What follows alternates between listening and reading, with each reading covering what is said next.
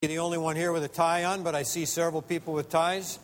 Uh, it didn't bother me if I was the only one. I, I just decided to wear this suit because it's only two years old, you see. I got it to get married in. And, and uh, what happened was I had two perfectly good suits from Joseph Bank, I thought. I took them over to Mississippi to show them to my wife to be, and she said, uh, I, I think maybe the, uh, the gray one, the, the pattern in the blue one is a little pronounced. Now, look, I knew she didn't like either one of them, you know, but that's the way when you're in Mississippi, that's how you say, can't you do better than that? And uh, so I waited for a few days, went back to Atlanta, and I got was talking on the telephone, and she just just casually said, uh, "Have you ever thought about buying a new suit?" And I started laughing because I knew that was coming. And uh, so this is it. And uh, I don't uh, get very often get a chance to wear it very often, so I just decided to do it today. By the way, Mission the World, uh, you might not know that right now, today, 1,200 missionaries are on the field right now. Now, 200 of them will come off at the end of the summer. We'll have about 1,000 missionaries on the field uh, during the year. Uh, it goes up in the summertime because we have an internship program. I wonder how many countries you think we work in as in the PCA. 80. We have missionary work. We don't have missionaries in 80 countries, but we have work in 80 countries around the world. So that uh, may interest you as well. But this morning, we're going to be looking at a passage of Scripture in Second Corinthians that uh, is just a great passage. I'm really excited about this passage, and I think God's going to speak to you through this passage. Let me read it to you 2 Corinthians chapter 12 and the first 10 verses. I must go on boasting, though there is nothing to be gained by it. I will go on to visions and revelations of the Lord. I know a man in Christ who 14 years ago was caught up to the third heaven, whether in the body or other body, I do not know. God knows. And I know that this man was caught up into paradise, whether in the body or other body, I do not know. God knows. And he heard things that cannot be told, which may not even be uttered. On behalf of this man I will boast, but on my own behalf I will not boast except of my weakness. Though if I should wish to boast, I would not be a fool, for I would be speaking the truth.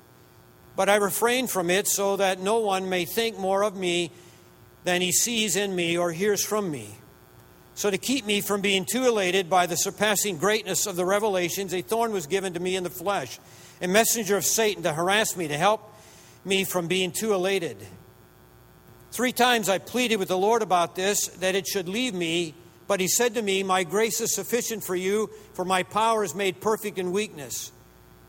Therefore, I will boast all the more gladly of my weaknesses, so that the power of Christ may rest upon me. For the sake of Christ, then, I am content with weaknesses, insults, hardships, persecutions, and calamities. For when I am weak, then I am strong. Let us pray. Father, we do believe that this is your word. It's not simply words on a page. It's not just ink and paper. It is your living word which you've given to us through your Holy Spirit leading men as they would write it. We now pray that that same Holy Spirit will come and speak to us because we've come in worship to glorify you and to listen to you. So we pray that you will speak in Jesus' name. Amen. A few years ago, my wife and I we were building a house. It was in a new subdivision, and I was constantly getting flat tires. It's amazing how many nails can just sort of get scattered around from builders. I don't know what in the world they do. It's almost like they take them and just kind of salt the road with them. But it was getting a bit annoying. I was leaving the subdivision one morning and I got just to the entrance and uh, I didn't have a flat tire. I saw a dollar bill kind of float in front of the car and cheap as I am, I thought, what the world? There's nobody behind me. I just put on the brake and I got out and I picked it up, and it wasn't a $1 bill, it was a $100 bill. And I looked around and I saw some more, so I ran around scurrying and picking them up, and I found 11 $100 bills. Uh, just so you know, I did find the man that lost it, so don't worry about that. But think about it for a minute. It's a lot nicer, isn't it, to find a $100 bill and have a flat tire? In fact, you would think one is a blessing, the other is a curse. But suppose you knew that if you stopped and picked up 11 $100 bills, that that would put you at the Buford Railroad crossing exactly at the time the railroad train came by and the signals weren't working. But if you had a flat tire, you would get there 10 minutes later. Then, which would be the blessing? The flat tire or the $100 bill? You see, this passage, this is what this passage says to me. Paul sort of says, you know, let me tell you about something that happened to me. It was pretty great. But it wasn't the greatest thing that happened to me. What you think might not be so pleasant is, in fact, the blessing, not the curse. You see, Paul is talking about an event in his life, and the language he uses is almost wow, you know? I mean, you got to get pretty excited about being ushered up into the third level of heaven. You know what that is? That is the throne room of God. And we know that uh, from some other literature, but also we know that because notice in verse 3, he calls it paradise. That is the same Greek word that Jesus uses when he's talking to the thief on the cross and he says, Today you're going to be with me in paradise. In other words, you're going to be with me in heaven. So, Paul is talking about an experience where he actually was taken up in a dream or physically, he doesn't know, only God knows, he says. But we don't know if anybody else ever had, had an experience like that. The only person that I know that comes close is John in the first chapter of Revelations when he says, I looked into heaven and saw one with white hair like wool, and he had a robe down to his ankles, and he had a golden sash across his chest among the candlesticks. That's about as close as we get. But here's a man that actually goes into the very presence of God. You'd have to be excited about that. And, and Paul doesn't take it lightly. You see, I'm not taking lightly the blessings that God gives to us, the $100 bills, if you will. They're there for a purpose. Paul's not taking it lightly. The reason he talks about it is because it's important to him. Let me give you three reasons why blessings are important. The first is that it strengthens our faith. You see, faith is the only way we can know God. But faith is not blind. Francis Schaeffer, some of you might know him back in 1968. He wrote a book. It's his first book, The God Who Is There. He wrote that book because he was declaring faith in a very skeptical world where people don't believe you can know anything about God. They're not even sure there is a God. Many of them don't believe in God at all. And Schaeffer was trying to say something in that book, and, and, and the title gives it away. The God who is there, He's real. And God has a way of strengthening our faith. God has a way of actually saying to us, Look, I'm real, I'm here. In Hebrews chapter 11, we have a chapter of great saints. It's called the roll call of faith. And these people are blessed, as it were, or they are commended at least in the chapter because they did these things by faith. They built big boats by faith. They saved the spies by faith. Like Abraham, he went out from his father's house, not knowing where he was going, it says. But God showed him. He, he believed that he would have a child when he was too old and his wife was too old. But he had the child. He went to sacrifice his son because God said so, believing that God would take care of it. And God did. You see, my point is that he did these things by faith. He believed God, but, but God also authenticated that faith. Do you see it? There, there was evidence that what he did was what God wanted him to do, and, and God, as it were, kind of underlined it or put his seal upon it. There was an event in my life when I was 15. I don't know if I should tell it or not. It's some ways a little embarrassing, but uh, I just got my driver's license. I went to a big junior high, senior high. It was so large that we had one way stairwells, or you would have been crushed, you know. Nobody went up the wrong way on a stairwell. You wouldn't have made it. And I just got my driver's license, and uh, frankly, I, I, wanted to ask this girl out on a date. Now, I have to tell you that uh, I wasn't very good at, good at that. In fact, I'd never had a date before. And, and so I decided to call her up, and I called her up, but before she could answer, I hung up. But I got up some more nerve, and I called again, and this time she answered. So I hung up. So I said, God, I need some help here. And I really, I prayed about it. I said, Lord, I need your help. This is what I would like you to do. Today, I'm going to drive downtown and I'm going to take a, way, a route that I never take. And, and you just have her walking along on the street when I come.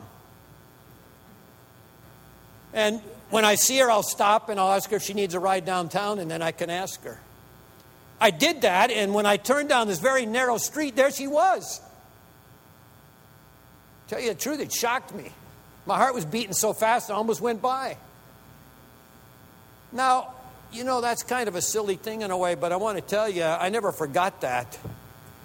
I do think God was trying to say to a 15 year old who didn't have any Christian friends at the time, I didn't know anybody in that school that was a Christian. They, I'm sure there were some, but they were underground. I, I think God was saying to a 15 year old, Hey, I'm real. You belong to me, and I'm real. And God does. He does authenticate our faith like that. And we ought to be careful not to miss those things in our life when He shows us how real He is. Maybe it's an answered prayer. Maybe it is just being at the right place at the right time. But for a Christian, that's not an accident, is it? Or receiving help just when you need it. That too is the hand of God in your life. And I think sometimes we let those things just pass by. Paul wouldn't. Paul's talking about God putting a seal on his ministry. The second thing is that he reminds us of how much he loves us and that he accepts us. In Romans chapter 8, Paul writes this in verse 31 What then should we say to these things? If God is for us, who can be against us? He did not spare his own son, but gave him up for us all. How will he not also with him graciously give us all things? You see, God has many ways of, of showing us that he really does love us and he accepts us. Wouldn't be a bad thing to start every day reminding yourself of that, would it? That God loves you and that He has accepted you. Jesus also said this If you then, who are evil, know how to give good gifts to your children, how much more will your Father who is in heaven give good things to those who ask Him? You see those times in your life when God just kind of wraps His arms around you and says, Look, I love you. He embraces you as the lover that he really is. Some of you know that painting of the old man. He's seated at the table, he's got gnarly hands, he's got them up in a prayer position, he's praying. And, and you look at the meal he's praying over, and it's, it's just a glass of water and a, and a crust of bread. What do you think the artist is trying to say there? Is he trying to say we ought to be thankful no matter what we have? Maybe, but I don't think so. I think the artist is actually saying, look, it's too easy to miss God's blessings, especially when God has been as gracious to us as He's been. God has all kinds of ways of showing us that He loves us. But thirdly, the blessings come in our life because God wants to help us. I think that's what was happening here in Paul's life as well. First, Paul probably needed this experience in the presence of God because he was going to have to go through things that were unbelievable. In fact, he actually connects those things in this passage. If you'll note, you just have to go back to chapter 11 and remember there are no chapters in the original letter. Up there in verse 24, five times I received the hands of the Jews, and 40 lashes less one. Three times I was beaten with rods. Once I was stoned. Three times I was shipwrecked. Night and a day I was adrift at sea. On frequent journeys, in danger from rivers, dangers from robbers, dangers from my own people, danger from Gentiles, danger in the city, danger in the wilderness, danger in the sea, danger from false brothers, in toil, and hardship, through many sleepless nights, and hunger and thirst, often without food, and cold and exposure. And apart from other things, there's the daily pressure on me of anxiety for all the churches. Anybody want to take Paul's job? I think God was giving him that experience because he was going to need it to get through that kind of stuff. But I think there's another reason. And that's that he's an apostle. Not only is he apostle, he's the last apostle, and he says in 1 Corinthians chapter 15 and verse 8, I was the last apostle. In fact, I was born abnormally. That's actually the way the Greek reads. I was born abnormally. Doesn't mean that his mother did something or something like that. What it means is that he's an apostle, but not like the other apostles, because the other apostles were called by Christ taught by Christ, and then commissioned by Christ. They'd had this personal experience with the incarnate Lord here on this earth. Paul came along too late for that. I actually think that he was ushered up into heaven so he could spend a little time with Jesus.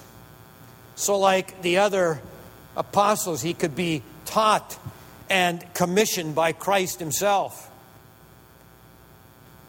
I suspect that it was a foundation for much that he did at that point in his life.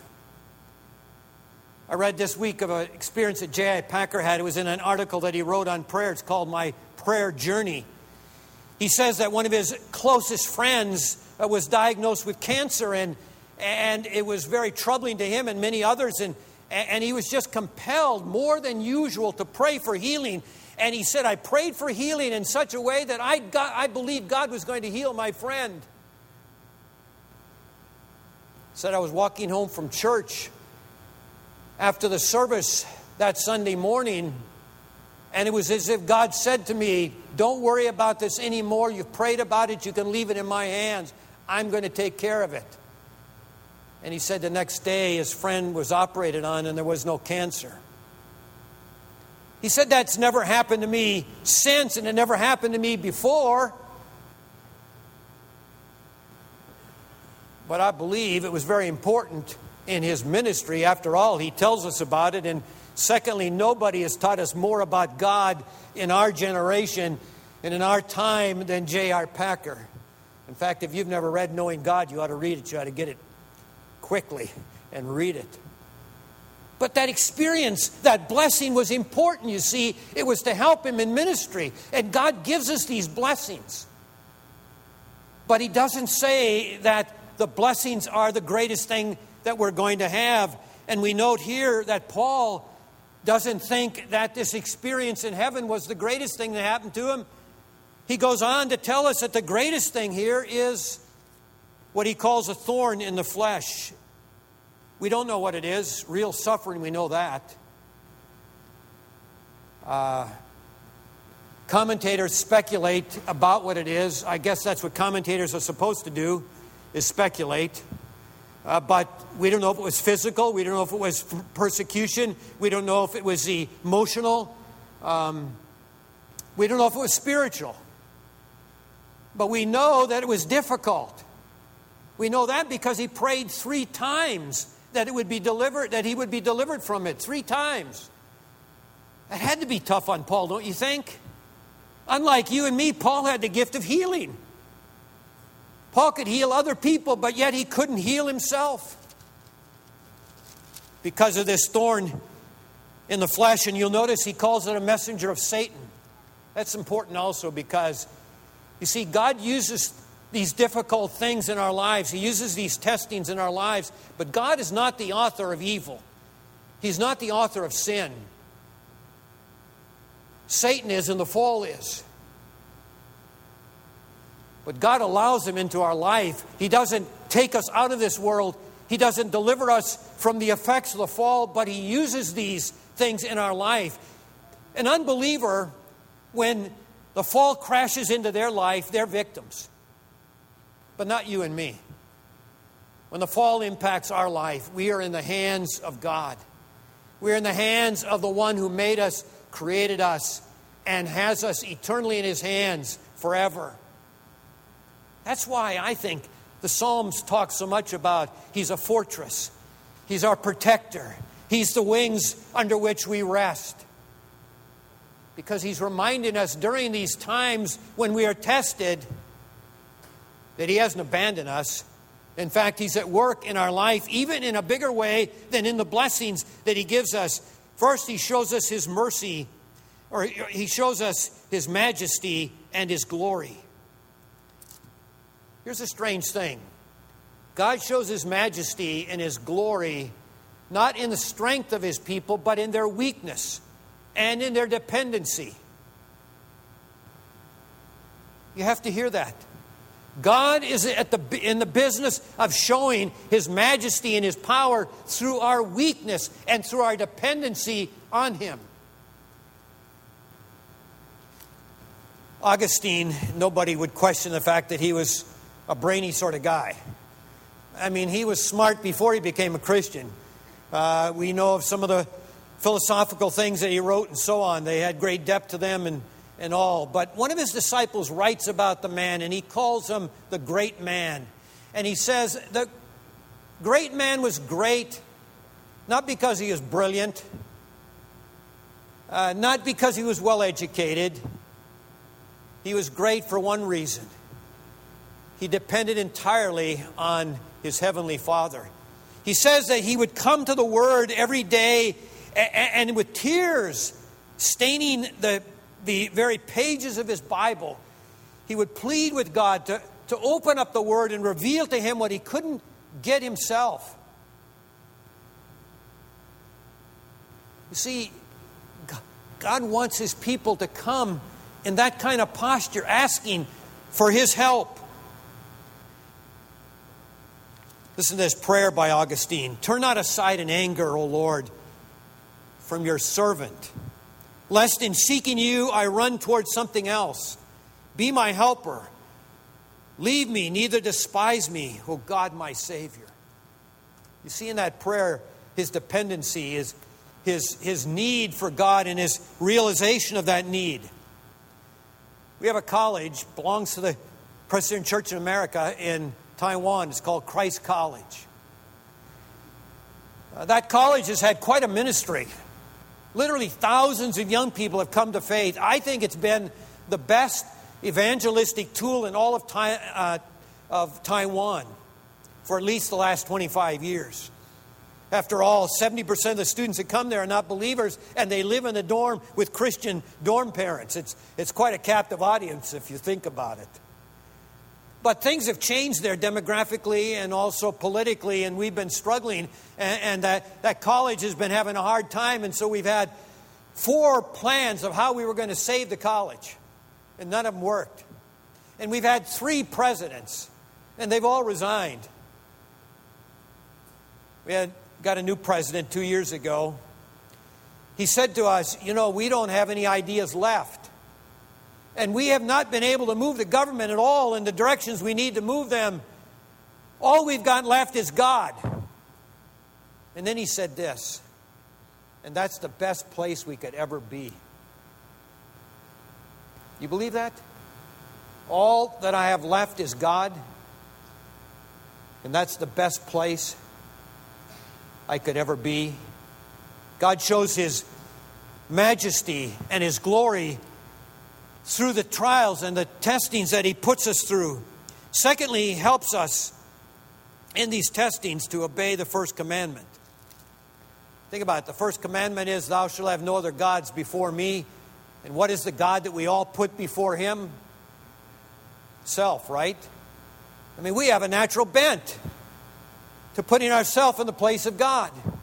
Oh, we have different ways of doing it. All of us have different kinds of idols, but the ultimate idol is us. It's me. And God uses these things in our life, as he did in Paul's life, to remind us that he's God and we're not God, and that we need him and we need to worship him. Paul, in his preaching in 1 Corinthians, said this And when I came to you, brothers, I did not come proclaiming to you the testimony of God with lofty speech or wisdom. For I decided to know nothing among you except Jesus Christ and Him crucified.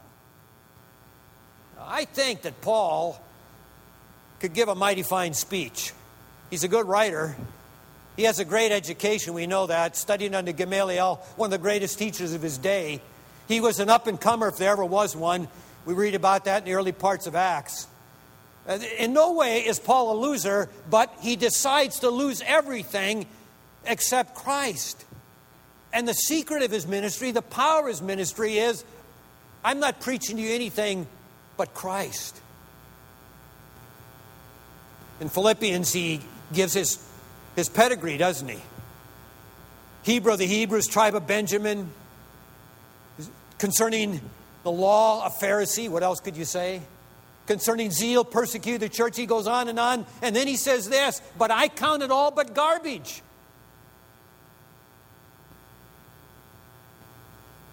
Except to know Christ and Him crucified. I want to know Christ and the power of His resurrection, the fellowship of His suffering, becoming like Him in His death, that I might attain to the resurrection of the dead. How do we learn these things? I think only when God tests us.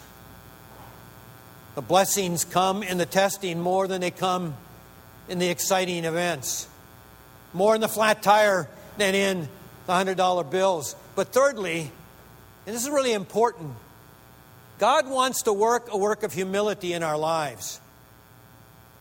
Paul says that right here in verse 7, does he not? So, to keep me from being elated by surpassing greatness of revelations, a thorn was given me. My question to you is this How important is humility in your life? How many of you got up this morning and prayed for humility? Look, I already know the answer. Don't raise your hand, or you don't have to. I know the answer. Honestly, I didn't either. It's astonishing to me when I read the scriptures how little the church prizes humility. We were saved in humility. Philippians again says that he was in the form of God and thought it not robbery to be equal with God, but he humbled himself and became obedient unto death, even death on the cross. If God had not humbled himself, you and I wouldn't be here. There's a need for humility. We ought to pray for humility that God would give it to us. I was looking this week and studying a little bit about Whitefield and, and Wesley and Edwards. You know, three men that we say brought about the Great Awakening. Three men whose legacy we're still living on, and even this country's living on to a large extent because the Great Awakening impacted the United States before the United States was the United States. We would not be what we are if it were not for that Great Awakening. But you know, when you read and study about those men, they didn't think it was about them, they thought it was about God. They were convinced about two things. They were convinced of God's might and of God's power that He could do it. But they were also convinced that they were nothing but empty vessels Nothing but empty vessels needing to be filled up with the Holy Spirit. It's not our plans, it's not our gifts. I can tell you this if, if you've got a great pedigree, you know, don't send it to God. He's not going to be impressed. The gifts you have, He gave you. God wants us to come to Him, to live our lives before Him in humility. And the world will see His glory in our humility. Do you believe that? Do you believe that you win by giving up on yourself? By going the extra mile? By turning the cheek. Doesn't make much sense, does it? A year and a half ago, I tested this out. There was a presbytery who wasn't very happy with me, so they called me on the carpet because of the way that we had treated a missionary. And uh, so I said to the people I work with, Get me the evidence because, you know, I don't want to get fried. And I had a notebook about that thick, and I went up there ready to defend ourselves. The missionary spoke first, and while he was speaking, I do believe the Holy Spirit was working in me saying this Paul, don't defend yourself. Take the low road, not the high road. When he finished, I turned to him and I said, Look, I can't undo what's been done, but I can tell you I'm sorry. I'm very, very sorry for what we did and how it's impacted your life. I was looking, of course, at the notebook. I thought, nah, would you forgive me? And he looked at me, and I could see this wasn't going to be easy. But finally, a bit of a smile began to appear in each corner of his mouth, and, and he said, I'll forgive you.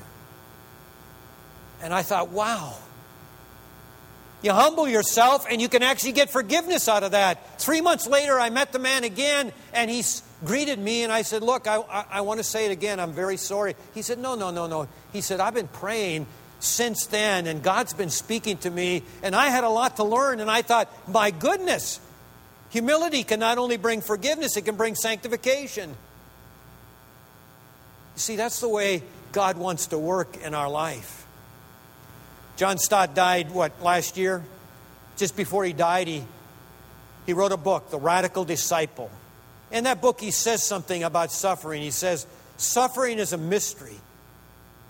God doesn't explain it to us, just like he doesn't explain this thorn in Paul's uh, side. But Stott said this For the Christian, suffering is a tool in the hands of God to draw us to himself and to make us more like Jesus. To draw us to Himself and to make us more like Jesus. Let's let Paul close this sermon. In the next chapter, verse 13 and verse 4, he says this For he was crucified in weakness, but lives by the power of God. For we also are weak in him but in dealing with you, we will live with him by the power of God. I think that's what it's all about. Let's pray. Father, we, we don't take lightly the, the blessings, and there are many. You pour out blessings on us daily. Some we take for granted, others we notice. But Father, we know of your love and of your care for us. We also know that you work in our lives, not just through those blessings, but through the trials and the, and the difficulties of this life, which we all experience. In your hands, they're tools to, to teach us of our need, to teach us of your care and to work a work of humility in our lives. That your glory and your majesty might be seen through us. Would you be would you bring that about? Would you make that a reality, we pray? We pray that in Jesus' name. Amen.